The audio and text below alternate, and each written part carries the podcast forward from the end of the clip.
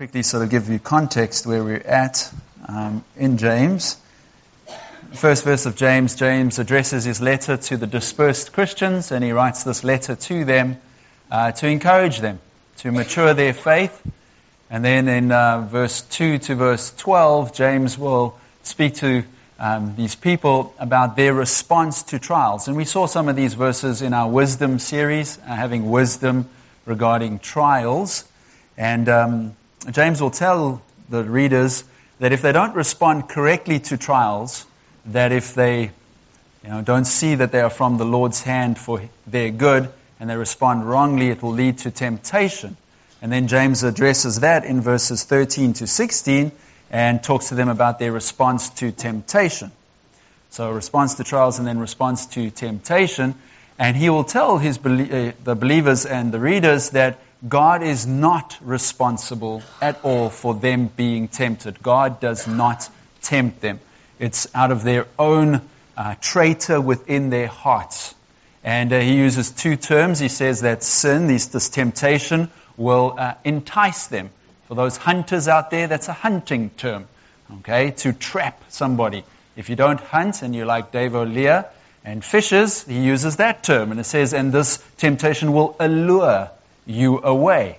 So he uses those terms that will bring us away from God. So our response to trials, if not dealt with correctly, then James deals with our response to temptation. And then where we find ourselves this morning is our response to the truth. God's word. And verse 17 is the hinge saying God is not responsible for our temptation, and as an antithesis, antithesis is um, that He is wholly responsible for all our good gifts. And so let's pray before we jump into James chapter 1 and verse 17 to 20. Won't you pray with me? Father, help us this morning, I pray that we would receive uh, in humility the word of truth implanted, which is able to save our souls. And we ask this in Jesus' name. Amen. My version may not match some of you, so I've put it up on the screen. I'll be using the New American Standard uh, Bible, but it's on the screen. If you want to follow along in your version, that's fine too. So James writes in verse 17, and he says, Every good thing given and every perfect gift is from above, coming down from the Father of lights, with whom there is no variation or shifting shadow.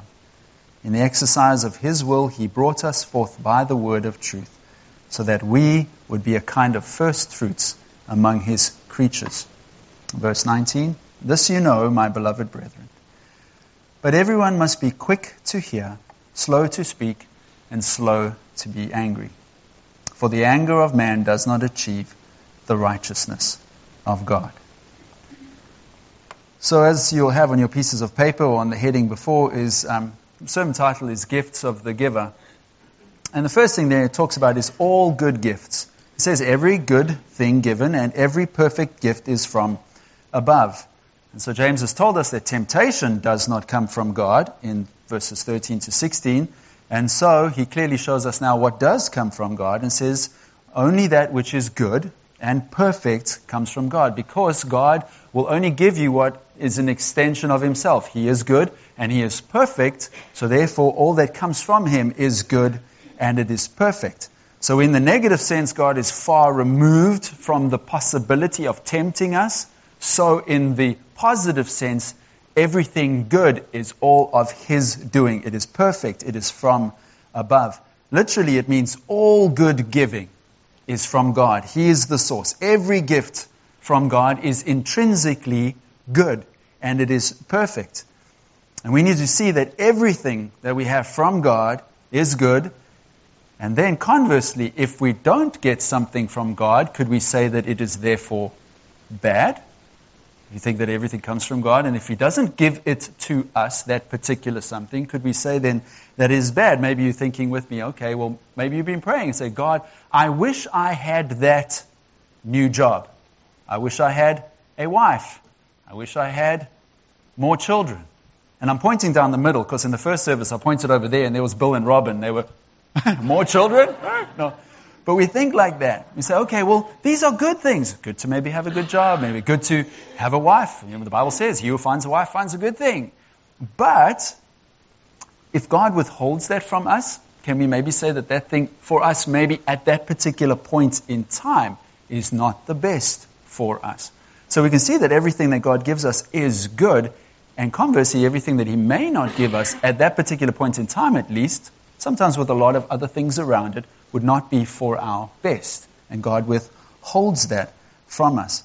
So this morning, we want to see that all good gifts do come from Him, come from God, and that particular something may not be His good and best and perfectness for us at that particular point in time. Matthew chapter 7 and verse 11, after the passage about ask and seek and knock, Jesus says this If you then, being evil, know how to give good gifts to your children, how much more will your Father who is in heaven give what is good to those who ask him? So we who are parents, we know, even practically in our here and now parenting, uh, we don't give our children everything they ask for. Okay? We know, and it says we being evil know how to give good gifts and how to withhold things. How much more God knows how to give what is good and what is perfect to us. We can trust Him in these things. So we see all good gifts come from, the second point here, the great giver. James writes and says, coming down from the Father of lights. This is the old Jewish title for God, reflecting Genesis chapter 1, talking about God as the great giver of light. In the beginning, he said, Let there be light. And it's referring to this. And so we see these stars, and we see these planets, and they're, they're magnificent and they're splendid, but they will fade. They will not last forever. But God, who created them all. The giver of light, the great giver, the father of lights. He will not fade. He will not change. He will not cease to be. He will always be perfect in power and knowledge and wisdom and love. James writes there and says, There is no variation, no shifting shadow. We don't get this today in our modern era of electricity and everything, but maybe when the lights go out and you grab a candle, as they would have in those days, had a candle all the time, you're in a room, just the slightest hint of a wind, and the flame flickers and the shadows move on the walls. Well, this is, James is saying here, he doesn't even have that varying in a shifting shadow. James gives us the doctrine of what we have today is the immutability of God. We as a church looked at it in summer, the attributes of God, to mutate, to change, and therefore an I am in front of it, to not change. He doesn't change one bit. God has not changed an itty little bit in all eternity. He doesn't even have the slightest shifting of a shadow at all. In Malachi 3:6, the Lord declares and says, I, the Lord, do not change. I am sure. And so we can see that this is a sure God. We can be sure that He is to give us the good and perfect gifts that He has decided for us. Later on in Hebrews, closer to the summer, when we get to chapter, God willing, chapter 13 and verse 8, says, Jesus is the same yesterday, today, and forever. He does not change. And so these good gifts from God are sure because He is sure. So, what is the best gift for us creatures? Where do we see that God is most dependable? Well, we look at the next verse, and it says, In the exercise of His will, he brought us forth by the word of truth, so that we would be a kind of first fruits among his creatures. So all good gifts from the great giver who does not change, and now the greatest gift. And under the greatest gift, we're going to see a, a who, uh, a what, a how, and a why under the greatest gift. So who? Well, in the exercise of his will, he brought us forth.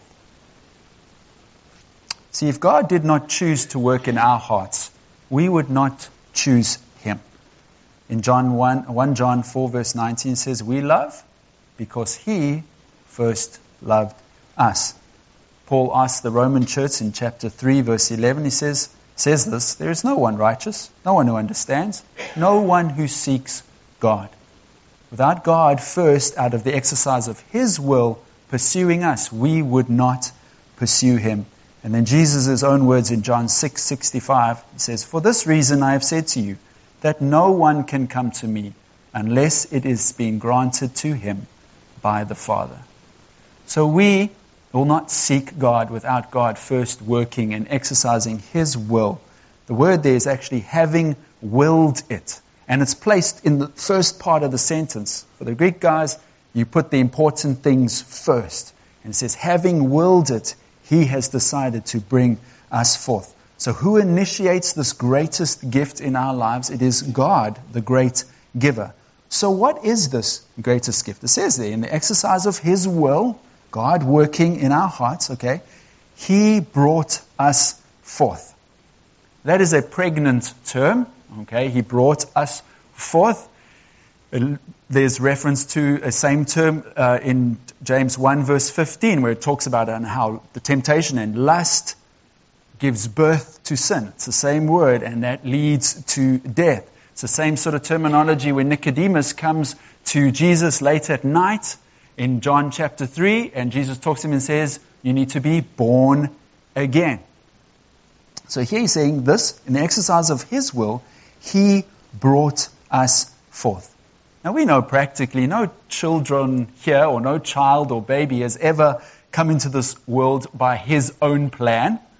Conception, gestation, birthing, it's not his design. It didn't come out of their consciousness or out of their design at all. It is, they were merely passive recipients of the parents' decision. And so when God works in our hearts and brings us forth, yes, we respond to that in faith and we trust Christ for salvation. But if He doesn't work in our hearts through His Holy Spirit, and as we'll see in a moment, the key, um, we will not ever respond to God in that way. Just listen to Ezekiel chapter 36, and I'll emphasize the importance of us seeing the great God as the one who works this in our hearts. Ezekiel 36, verse 26 to 27, it says, Moreover, I will give you a new heart and put a new spirit within you, and I will remove the heart of stone from your flesh and give you a heart of flesh. I will put my spirit within you and cause you to walk in my statutes. And once he's done all of that, then you will be careful to observe my ordinances. So God is the one who reaches into our lives and gives us the greatest gift. If he did not do that, we would remain as our sinful selves, dead in our trespasses, as Ephesians chapter 2 says. And I was with um, some folks last night with uh, um, dinner for eight. Uh, we gate crashed their dinner for eight and had coffee, so all drinks. And uh, it was lovely to see how God had worked in these people's lives. When they would all tell you yeah, and if you were, I can't see all of you, but um, where they were and they're now where they are by the grace of God. A total change. Uh, Augustine, uh, one of the uh, early fathers of the faith, he was a terrible man in his youth. He used to be with a whole bunch of women and do terrible things, and his mother prayed for him. And eventually he came to Christ. And one day after he was saved, he was walking down the streets of the town that he used to live in, and one of his previous ladies um, yelled at him from across the street, Augustine, you know, and he sort of carried on walking. She yells, Augustine, you know, and he carries on walking. She runs across the street and she stands right in front of him. She goes, Augustine. you can imagine her. It is I. He says, Yes, I know, but it is not I. Knowing and showing her that I am not who I used to be by the grace of God. He has brought me forth by His will, and I am changed. So, this greatest gift, what is it? Now, maybe some of you might say, it's our salvation. It's not. Now, some of you, oh boy, I'm going to tell Dave. what? Now, listen carefully. Uh, salvation is part of it. Marriage. I'll, let me pick on somebody who's married here. There we go. I'll pick on Dave, O'Lear, and Lynn, okay? Now, if I had to say to you, now, your marriage, is it that certificate? You get a certificate here, a marriage certificate, okay? There we go. Is that it? No, that's not that. What about this? Is it your marriage? Come on. No, it's not your marriage. Well, Lynn has your last name. Well, that's not what it is, okay? But you even stay in the same residence. Well, that's not marriage. That's part of marriage. What is it? It's the relationship that you have. And so our greatest gift is not salvation. It's the fact that we can have a relationship with our Savior. Yes, we are saved from hell. Yes, we will be forever with the Lord. But it's the relationship with Christ. That's the greatest gift that we have. Paul says this clearly. He says in Romans 8, verse 32 He who did not spare his own son, but gave him up for us all, how will he not also, along with him, graciously give us all things? With Christ. Here in Orchard, we have a wonderful saying. It says, Make and become saved people. No. Make and become heaven bound saints. No. Make and become fully devoted followers of Christ. That is a relationship. So our greatest gift is our relationship with the Savior. And we must continue to pray that this would be the case here in whatever is preached, whatever is taught, that we would do this. So how? We know who gives this greatest gift. It's God. He wills it. What is this greatest gift? Our Savior.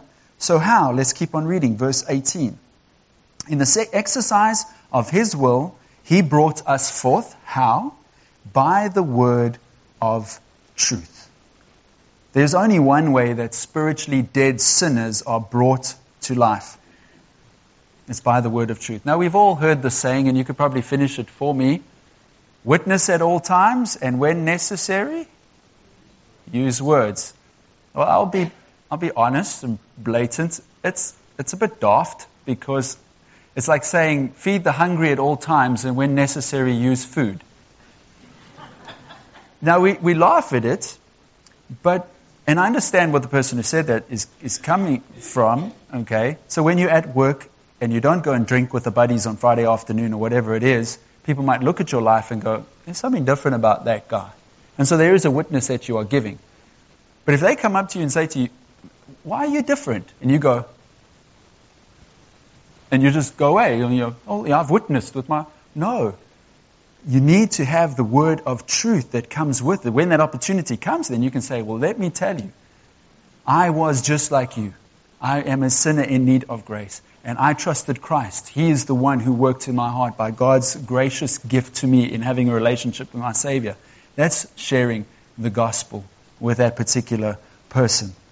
And so Paul also loves this particular saying, the word of truth. That's how people are come to faith in Christ. Paul writes to the Colossians in chapter 1 verse 5, he says, Because of the hope laid up for you in heaven, of which you previously heard in the word of truth, the gospel. He puts those two together, the word of truth, the gospel.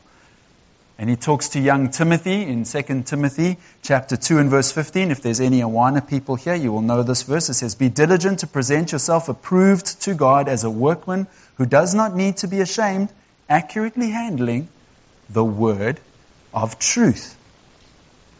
And so here at Orchard, we have that. We open the word of truth when we preach. We read the word of truth at worship services. We sing the word of truth. We pray the word of truth. We see the word of truth in baptism and communions. We obey the word of truth in giving our gifts as worship. So this is a fundamental part of what we need to do. So the word of truth is that which brings the greatest gift, a loving heart relationship with our Savior. And it doesn't just stop there at salvation. Okay, now I'm saved. All right, so that's the word of truth, the greatest gift. Get Jesus all done.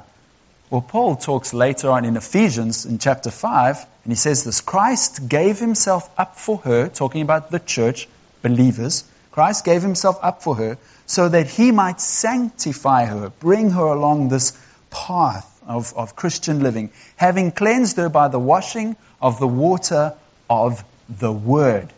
And so it doesn't just stop there at salvation this word of truth continues on in our lives. And then finally, about this word of truth being what God uses to bring us forth in the exercise of His will, a well known passage. And Paul rhetorically asks the Romans in chapter 10, and he says in verse 14, How then will they call on Him in whom they have not believed? And how will they believe in Him whom they have not heard? And how will they hear without a preacher?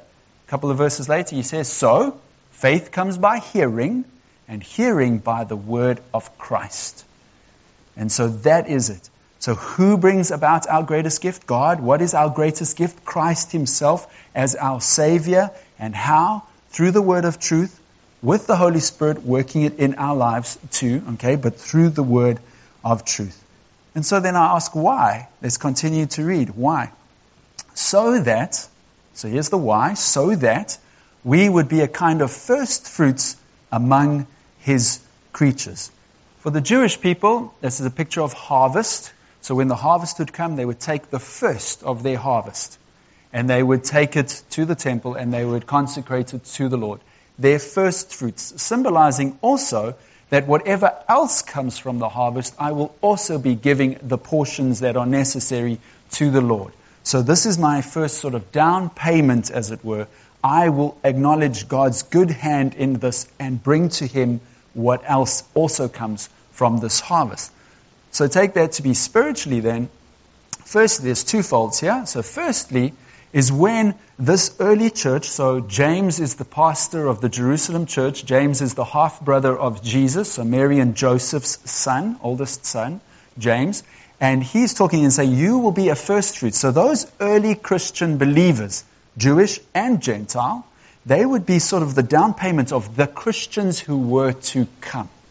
And so us being work, our hearts being worked in by God in the exercise of His will and giving us a Savior, all right, through the preaching of the Word would then also become this group of first fruits for the many Christians to come and those in 2017 in Rochester, the first down payment of those Christians who were to come. Then also it works in an individual capacity. When we are born again and trust Christ as our Savior, that starts the, the first fruits of our Christianity because it doesn't end there. Because we look forward to, you know, in Philippians chapter 1 verse 6, he who began a good work in you is faithful to complete it. So even in our own lives, this great gift of our Savior, why? So that we would be a first fruits. It would start here and it would grow and mature as people grow and numerically the gospel, as well as you as an individual growing in knowledge of, of your Savior to that one day in the future. So we've seen now all good gifts. We've seen the great giver. And now for the third point, the getter. And I'm sure Claudia is having a conniption because that's really bad English. Okay, the getter. But it's alliteration. Okay, it is alliteration. Hey, G, G, G. I'm sorry. So the gift, the giver, and the receiver just didn't work. So the getter, okay? The getter. So us, as believers, these first fruits, so what are we now going to do with this truth? Because the whole passage is about our response to the truth of God's word revealed to us. Well, let's continue to read in verse 19. This you know, my beloved brethren, but everyone must be quick to hear, and slow to speak, and slow to anger. When a sin, sinner comes to Christ, is a, a newborn Christian, and the Bible talks about craving the pure milk of the Word. Okay, and so in the, and, and babies do that. A baby's born needs milk. We all know that. So when when uh, people are saved and they need to know the truth and they need to grow. One person said this that when you are saved, you're you, um, spiritually, uh, what do you call it? Our spiritual dial is tuned to the frequency of Scripture as newborn believers and as we mature. It should always be tuned to the frequency of Scripture. Only true believers will really seek after the Lord and to know the truth of His Word. So when you read these pass- this passage here, especially, you know, everyone must be quick to hear and slow to speak and slow to become angry. Sometimes we use this in the, in the context of relationships. Um, so I have a uh, I'll pick Dan Keenan. I have a problem with Dan, okay? So, the, and I know the Bible says I must be quick to hear Dan's point of view, slow to speak my point of view, and make sure I don't get angry when he doesn't agree with me.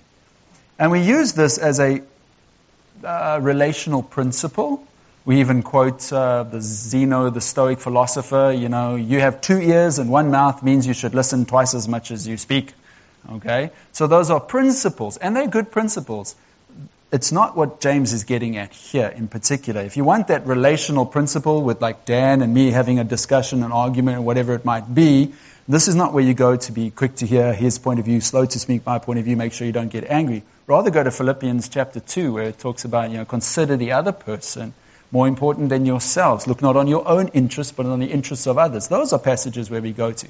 So what James is particularly mentioning here he says it here. He says, okay, so this you know, my beloved brethren. Okay, so you ask yourself, what do I know? And how you do that is you look around. You look at the verses before, you look at the verses after, and see where the context is. So in verse 18, we've just seen, you've been brought forth by, and he says there, word of truth. Okay, believers having a relationship with Christ. Verse 21, which we won't look at in detail this morning, but you can look in your Bible there. It talks about receive with humility the word implanted. It's linking, uh, that's able to save your souls. It says that's linking back to being brought forth. So the word implanted. Verse 22, it says, but prove yourselves to be doers of the word. In verse 23, figuratively talks about the word being a mirror. And then verse 25, it talks about the perfect law.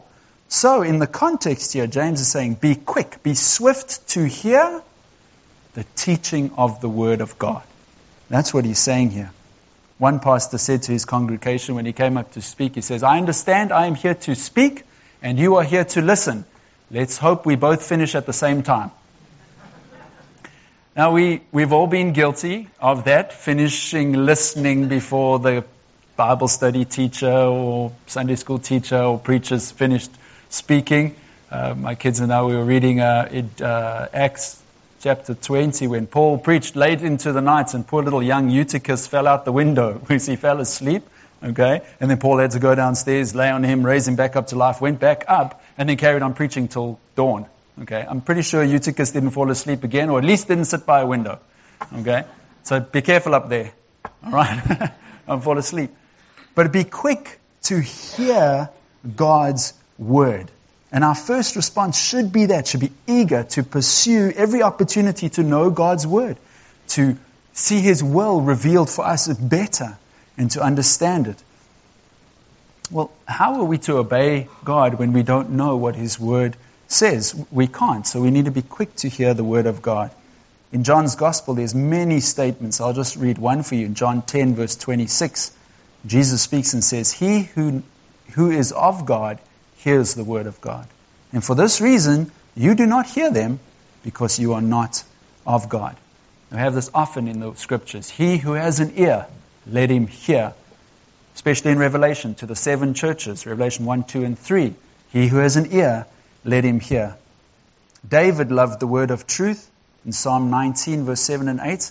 The law of the Lord is perfect, restoring the soul. The testimony, these are all words for the word of the Lord. The testimony of the Lord is sure, making wise the simple. The precepts of the Lord are right, rejoicing the heart.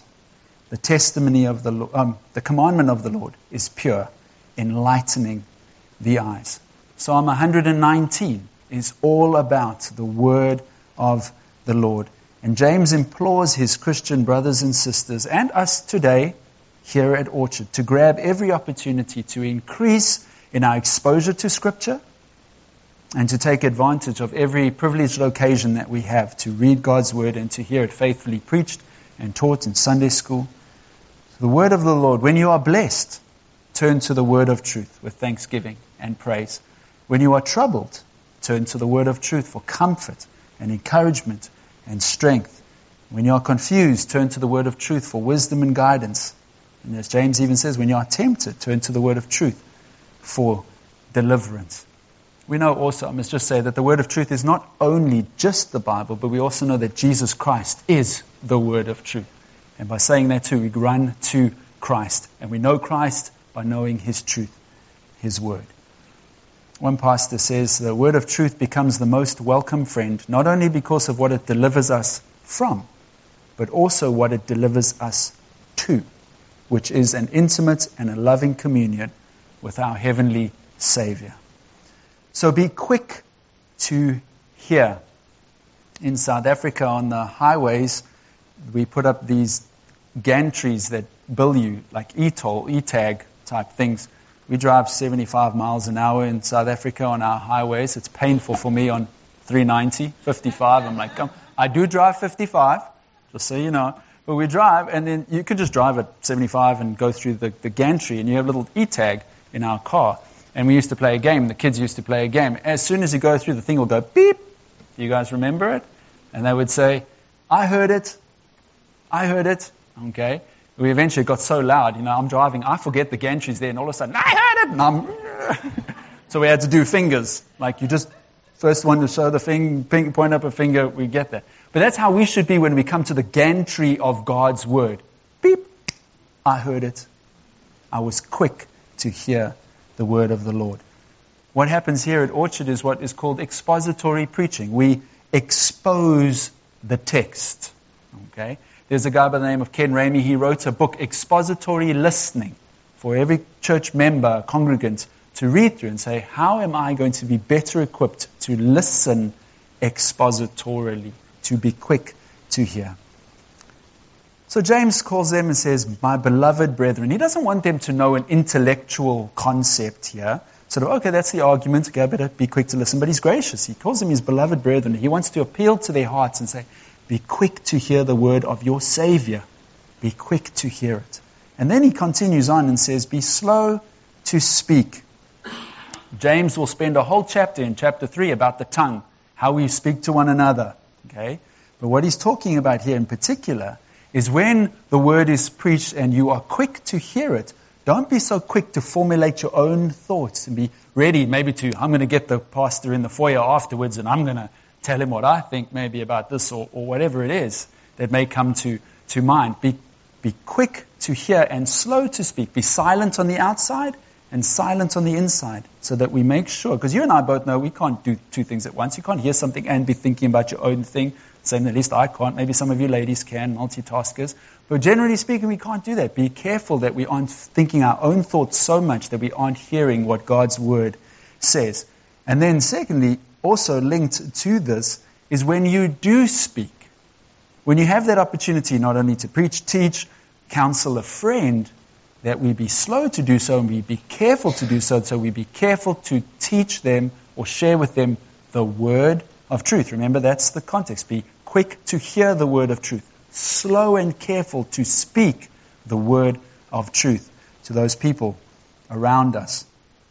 It's being patient when we get given those opportunities. Especially for those of you who teach maybe from here or various other places. James warns us in chapter 3, verse 1, and he says, You shouldn't be so eager. Be careful to desire those things, because those teachers will be given a stricter judgment. So this morning, even as I was thinking through this, I'm reminded that we shouldn't rush here quickly. Be careful and circumspect, and rather there must, whenever we share the word of truth with somebody, not just teaching platform, but counseling one another, and we do that a lot here, that we must be reluctant, and I mean by reluctant, not disinclined to do it, oh, I don't want to do it, but, but rather a understand the weight and the gravitas. And when we do so, we speak the word of truth. The Scottish reformer John Knox, when he was a young man, he was called to preach for his first time and um, it's recorded, he, um, it says here, he burst forth with most abundant tears.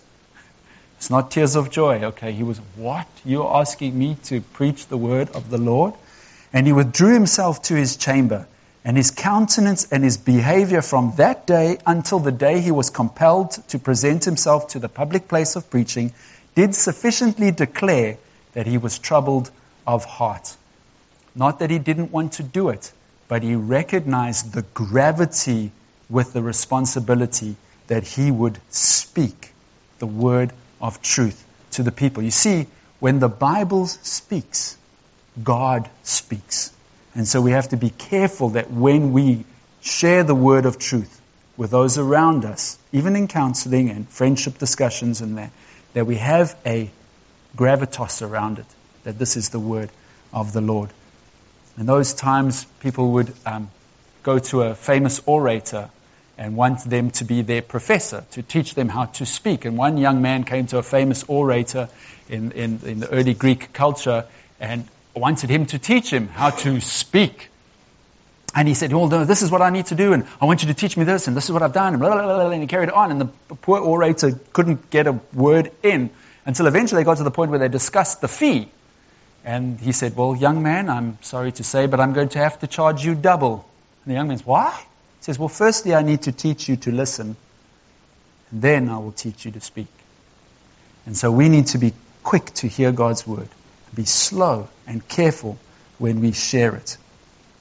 Doesn't mean we don't share it, but we need to be careful to do so. And then James carries on slow to anger. This is anger. This is not a, an angry outburst anger, like a volcano. Ah, okay, that word would be thumos. Big. This is that simmering, seething resentment, slow to anger. And in the context here, James is, is speaking about being angry at the truth of the word when it confronts our sin. Maybe it goes up against one of our cherished personal beliefs. Well, I don't think that's right. You know, I've always believed this, maybe, and we get antsy about it. We get resentful, Like, I don't want to believe that. That's what James is warning about here. Be careful that it doesn't make you angry. Now, I know there is place, and some people have shared they go maybe to a funeral or something, and the particular pastor, priest, whoever it might be, might be saying something that are totally unbiblical and heretical. There is a place for a righteous anger at mishandling of God's truth. I understand that. But if the word is faithfully brought and it's clearly outlaid and we see what it means and it's in the context and we understand, if we are angry at that because it's going against what I think should be right, we must be careful because then we are going, or going against God and His truth. And that's what James warns about. Paul even writes to the Galatians and says to them in chapter 4, verse 16, he says, Have I become your enemy by telling you the truth? They got grumpy with him too. So James says here, the anger of man, this anger does not achieve the righteousness of God. This anger, bitterness, resentment that James is addressing here can never serve the cause of Christ to work in our lives and to achieve the righteousness of God. And an angry attitude to the word of truth will never bring about what is right in your life, what is righteous in your life. Being righteous doesn't ever happen outside of God's truth. Okay? God's truth, spoken clearly, will bring about His righteousness and working in our lives. And as we close in a, in a moment or so, I was just um, challenged that sometimes, and maybe I can share with you that don't be so con- be more concerned about being righteous than about being right. Oftentimes we want to be right about things all the time, and we forget this part. God wants us to be righteous because the truth is working in our hearts, and because we are quick to hear it, slow to speak it, and we see Him as the great giver of the perfect gift for us, which is Christ our Savior. So when we come to sit under God's truth, wherever it is at Orchard, even at your home, privately, that we would listen to the word of truth. Let's pray together. Father God, I do rejoice um, that here at Orchard we do desire to know your truth, and we do see faithful handling of your truth in all areas. And Father, I ask that you take these words of truth, that you would engraft them into our lives. Um, that every time we come under the word of truth, we would be quick to hear it.